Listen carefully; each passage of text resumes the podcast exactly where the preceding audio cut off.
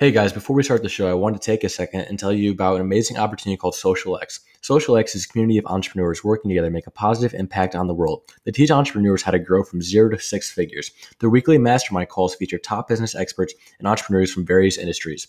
They offer online courses as well as various events all over the country. If you're interested, DM Justin Caballero on Instagram at JCAB. That's J C A B. Welcome to the Venture Mentality Podcast. We're bringing you the insights and interviews from top entrepreneurs and high performers on how to reach your goals and overcome your challenges. Hosted by 18 year old high school student and entrepreneur, Jacob O'Connor. Now, let's get right into the show. Hey, what's up, guys? You're listening to the Venture Mentality Podcast. I'm your host, Jacob O'Connor. Today, joining us, we have the 20 year old entrepreneur and founder of the tech company Disruptel, Alex Quinn. What's up, Alex? How's it going? It's a pleasure to be on here on this fine Saturday. Yeah, I'm glad we could do this. And the first one in person, that's, that's really big. So I was hoping that we could start off with you kind of giving like a 45 second introduction of what you of what you've done and like exactly who you are. Okay, yeah. So uh, we're our company is called Disruptel. We're in the artificial intelligence space. Um, just for a little bit of background, um, I've always kind of been into inventing. So around the age of 17, I was a senior in high school, is really when I got started um, through the local CEO program, as you're familiar with. Um, but uh, over the last two years, our company has really grown and expanded our team. Uh, and we've done a couple different pivots. Um, but we're currently uh, working on our platform, which we uh, call virtual or visually aware artificial intelligence. Um, so this is just simply looking at uh, visual content, whether that be images or video, and being able to uh, actually get a deep understanding of what is uh, inside of that information. Yeah, um, I, I, love what you're doing. And Alex and I actually go back about two years. Um, I was going to be a junior in high school, and I was applying for a program, a local program called the Monroe County Startup Program. And Alex had been in it the year before. And so I was kind of seeking guidance, and like I didn't know what I wanted to do entrepreneur wise.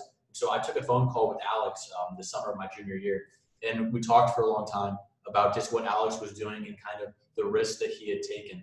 Because uh, I'm sure Alex will talk on this in a minute, but from my understanding, he had pretty much drained his college fund into this company that he was starting. So Alex, I was hoping you could speak on the role that risk risk taking has played in like your development as an entrepreneur. Yeah, I, I, I think risk taking is really important because you know all goes back to the concept of you know going all in.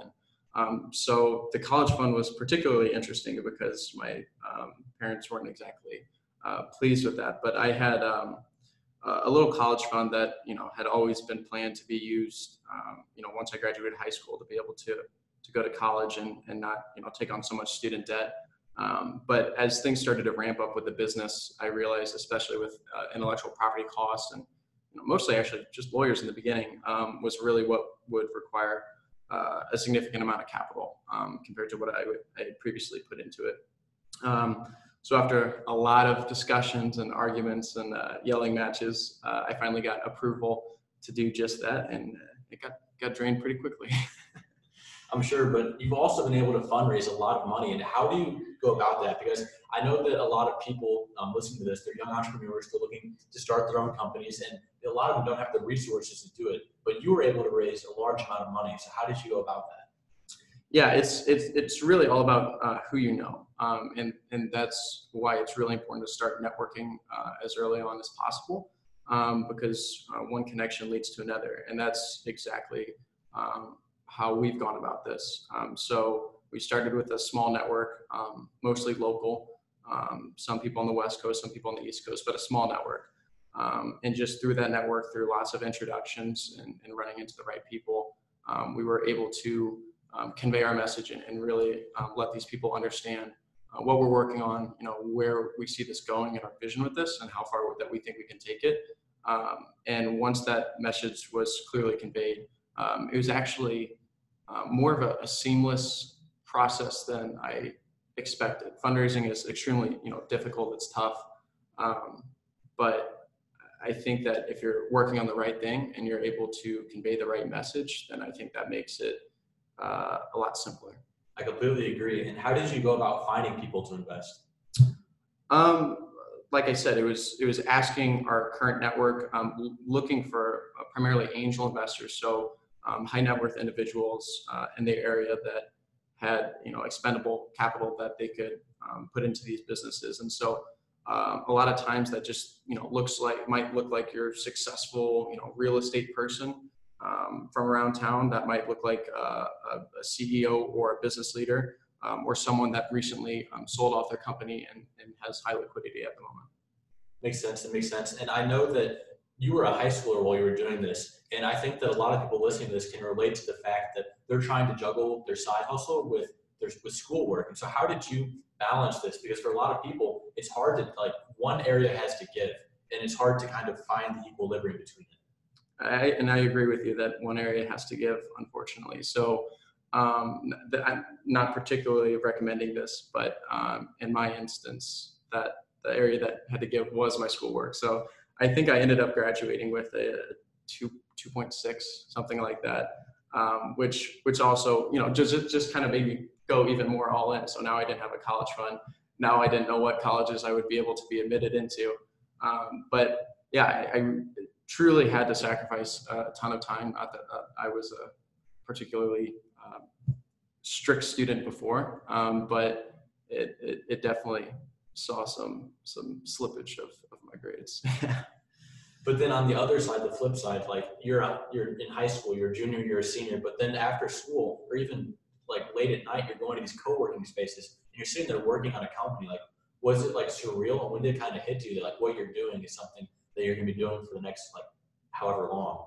Yeah, it was it was a very big switch up. Um, the thing that really brought the awareness to me of just how you know different this was going to be was just the reactions I was getting from other people. So um, we were based out of um, T-Rex. It's a, a, the most prominent co-working space in St. Louis. It's located right downtown, and um, they actually told me that I had just broken a record for them. So um, out of all the years, I, I um, hold the record as the youngest person um, to be accepted for office space there. Um, and apparently they, they had to either have a board or have a special meeting or work it into a board meeting where they actually had to have a discussion uh, in order for me to be approved there, I guess because of my age. But that's, it was really the reactions from people that, that just made you stop and think like, okay, th- this is different. This is going to be weird. Hopefully it's a good weird. And as you alluded to with your age, I think for a lot of people listening, they can relate to this, you know, again, with you being young and myself being young the, the problem they face is like people taking them seriously because of their age. So how have you been able to combat ageism? Yeah, it's it's a real thing. Um, it, it's a very real thing. Um, I'd love to say that you know use this framework, do these steps, and no one will ever judge you on your age. But that's that's just not true. What I've found is you know try to you know be as responsible and um, professional, and you know make sure that you know what you're talking about. Um, but what I've noticed is that I, I will still get um, a lot of uh, different reactions and, and, treatment from people compared to you know other people that are standing in the room. Sometimes other people from my company, you know, that that are older.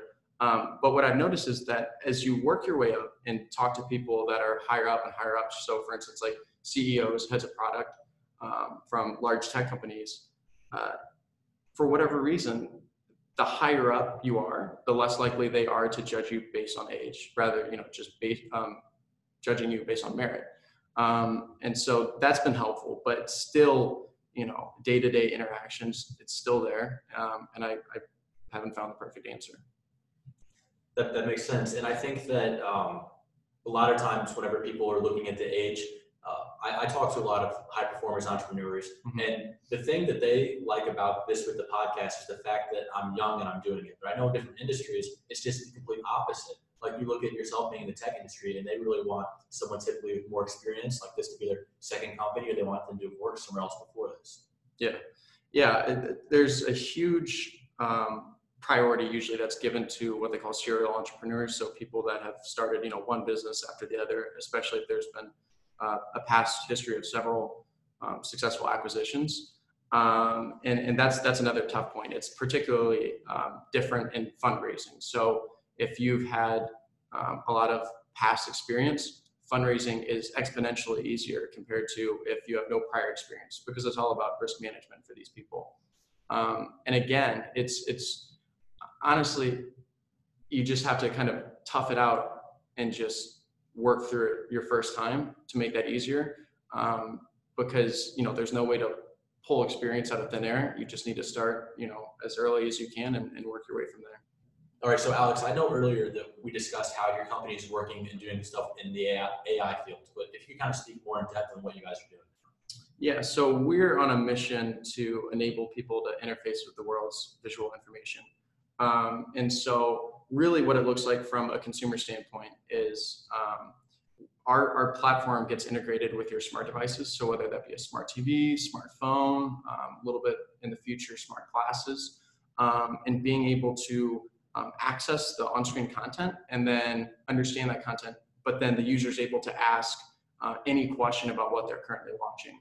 Um, so whether they you know want to know the name of a certain actor or actress, they want to purchase products that appear on screen, um, they want to know you know where that you know, famous landmark uh, is, or um, we're even dabbling with the audio streams now as well to be able to understand, um, you know, the voice and conversation aspects as well. Um, but essentially acting as that quote unquote like expert in the room. So, you know, if you're watching uh, a sports game and you don't keep up with sports that much, uh, but your friend there is a you know massive sports fan, you know, you just ask them question after question because you know that they're going to know the answer, and that's really um, what we're trying to recreate is that human element where there's this expert that's always in the room, just like um, you would converse with a, a, friend. And are there other companies out there already doing this, or are they like not very accurate, or kind of like what is going to be your role in this? Yeah, so we are the first people to bring this um, functionality to market. Um, there's where the specific field in AI that that we're in is called computer vision, which is kind of exactly like it sounds. It's you know, interpreting visual information. Um, there are other you know companies and technologies in the computer vision space. So you know object recognition. Um, self-driving cars uh, is another um, subsection of that field. Um, but there's no one that's um, combining all this to, to bring this um, type of functionality to the consumers. Wow, that's impressive. So let's, let's just recap for a second. 20 years old, he's got his own office, he's got his own team behind him, and he's bringing this emerging technology forward to the, to the public. It's, it's fingers crossed, everything is uh, going according to plan. So is it is it still surreal for you? Like, what point did it hit that you were like, I'm actually doing something like this? Because I know that you have there's there's two points. You have the initial point where it's like, hey, I'm going all in, and then you have the second point where it's like, this might actually work out and become something great. Yeah, that that moment really hit last December. So last December we went out to California and we met with um, some of the largest tech companies in the world, and um, we went into those meetings um, obviously really believing in, in our core technology and our core um, vision for the company. Um, but up until that point, we had had no, um, you know, external analysis of that. You know, the ability to gauge the the industry leaders' reactions and see what you know their thoughts were. Um, but in those meetings, very very quickly, um, we realized that that this this vision, you know, is shared by them as well. They get it, they like it, they they want to do you know something special for their customers. Um, and so it's at that point where you know you really just step back and you're like, whoa, I mean this this thing that started as an idea, you know, wouldn't this be really cool? You know, slowly got built up to you know being able to function and then showing it to the people, uh, the decision makers in the industry, the titans of the industry, quite frankly, and and having them share that same enthusiasm. I mean, that was yeah, that was that was pretty surreal. That that was an interesting night when we got back to the hotel room. I was just I don't know. I, yeah, that was that was the, one of the best moments of my life. I'm sure that, that must have been just an absolutely crazy experience. And I think one of the things that kind of drives something like this is the company that wants to do big things like this, they have to have a visionary leading them forward. Yeah. So to kind of go along with that, where do you see this um, going like 10 years from now, 20 years from now? Like what's the big like end goal for you guys? Yeah, so we want to, we view this platform um, as the catalyst for our company. It's going to um, allow us to get the resources that we need to um, uh, substantially, you know, increase our, our engineering team and our, our business leadership team um, and allow us to do lots of other things. So our minds are always racing. Um, we've got a list of like 50 platforms that we think could be um, uh, very lucrative, very successful. Um, but you know, it's important to stay focused. Um, but in the end, we really um, want to be, you know, if everything goes according to plan, pretty broad reaching.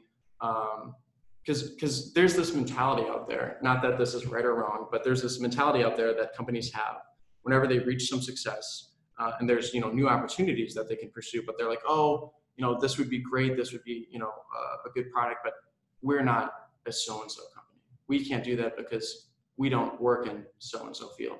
Um, but our mentality has really been, you know what, if if we think this product should exist and we look around and we see no one's doing it, we say screw it, we're, we're gonna do it. We're gonna be the ones to do it. We don't care.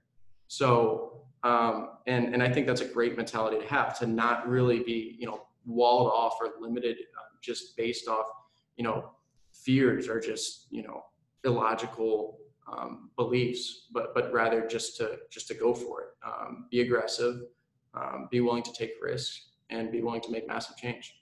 Absolutely, and I agree with that. I think just even outside of the company, but like in real life, people have these limited beliefs and restrictions that they put on themselves. It's like once you realize that you don't have to go one way, you can pivot at any point. You can kind of take, you can go the direction that you want to. Like so many doors will open up, and I think that mindset is what's going to allow you guys to be successful in the future. Yeah, people, people, people are what changed the world. People are what made the world how it is, and it's only been people, and it has to be someone. Um, so there's really no limitation other other than what you believe is your limitation, and it's just that it's just a belief. Um, so I, I think I think the ability to just put yourself out there and and pursue something, no matter if it's a regular job, it's a career, you know, it's it's entrepreneurship, uh, whatever that is, just go for it, do it. That's so powerful, and I think kind of along with that though is whenever you're pursuing something like this and you're going all in, there's a state of vulnerability that you kind of enter and so, like, how do you handle the times whenever you're working on this big dream, this big vision you have, but things just aren't going your way? Uh, it's it's rough because especially the the first year for sure is is an up and down roller coaster like you wouldn't believe. I mean, it's there. It's it's all about staying like true to yourself and and really reinforcing how you feel about what you're creating, um, your knowledge that you that you've um, you know curated and, and just telling yourself if i execute right this will work this will work and every second of the day just pushing that goal closer and closer to reality um, that's that's really what it's all about because you know especially when you drain your college fund you tank your grades there's not a whole lot of other aspects of your life to look at and be like okay but i'm still good here right so you just have to really double down and be like well i'm going to make really really sure that that this will be good Absolutely. And I think that you have to keep an open mind and a sense of optimism because as soon as you start being pessimistic and like start to worry about the bad things that might come to fruition, then they're more likely to happen. But if you keep the open mind, more opportunities come your way. You start looking for solutions rather than problems. Yeah, I agree with that. Yeah.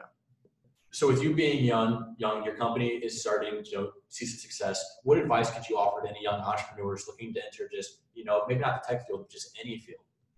Um, the first thing you should do is, is start with your network. Find whether it's um, you know asking people in your community, um, you know looking in, in my case in the business world on LinkedIn, um, the social network for business. Um, find out just one person that's a good person to start with, someone that's knowledgeable, someone that's someone that's been there, that's done that. Because um, whether it's them or it's someone else, you know, if not them, they'll be able to point you to the right person. And once you find that right person, things become exponentially easier. Um, you know, they've been on that path. They can guide you, and it and it makes it so that it's not like what I call the the Google journey, where you know you're looking up step by step. What do, what do I do now? You know, um, and and that that's really what's important because it can cut out a lot of the noise and just make that path um, to your goal a lot more efficient. Exactly. I think that mentorship it plays a big role in this because when you have someone like a connection that can who's been in your position you can learn from not only your mistakes but their mistakes as well to catalyze you forward. Absolutely, yeah. Uh, my uh, my mentor is from um, Atlanta. Um, he's he's been uh, very successful in the business world, and I, I, just cannot stress the the impact that he has had on um, my journey. Whether it's you know um, just you know uh, the advice he's given, the connections he's pointed me toward um, or or really just being there, you know, to talk to during you know some of the rough parts uh, of the journey. I mean, I, it's just kind of difficult to try to imagine what you know everything would look like at this point when you remove, you know, something like that, when you remove, you know, so, someone that's had such a strong impact. Um, so I'm, I'm very, very grateful. And, and that's why I can't recommend enough, you know, you know, might not call it a mentor, you know, maybe, maybe that's, uh, wouldn't be um, fitting, you know, for their particular situation, but just finding someone that fills part of that role is super, super important. I, I completely agree. That's so important. And before I forget, if anyone wants to find out more about Disruptel or you, you yourself, where can we reach out to you at? Uh, www.disruptel.com. And I'll link that in the description so you can swipe up and check it out. Um, Alex, before we go, I've got one last question. All right. first, a little bit of background. So when you die, the only thing that matters is the difference that you made and the impact that you had. So with that being said, what difference do you want to have made and what impact do you want to have had? I want to have contributed to the advancement of emerging technologies.